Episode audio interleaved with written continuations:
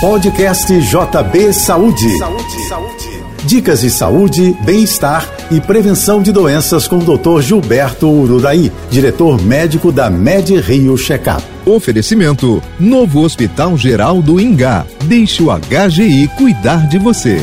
A combinação do fumo com álcool aumenta o risco de diversas doenças. Uma delas é o câncer de esôfago. O tumor de esôfago soma 10 mil casos novos a cada ano no Brasil. Atingem principalmente homens entre 50 e 70 anos.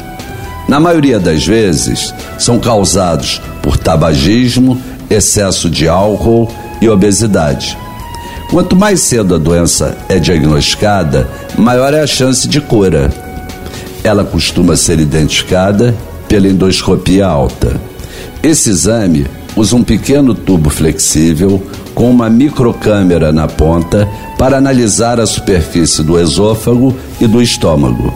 A investigação deve ser feita se a pessoa passa a ter dificuldade para engolir e perde peso sem motivo. Mas o ideal é diagnosticar o problema antecipadamente, antes dos sintomas. Portanto, faça o seu check-up médico anual. Eu sou Gilberto Uraí e lembro para você: saúde é prevenção. Você ouviu o podcast JB Saúde.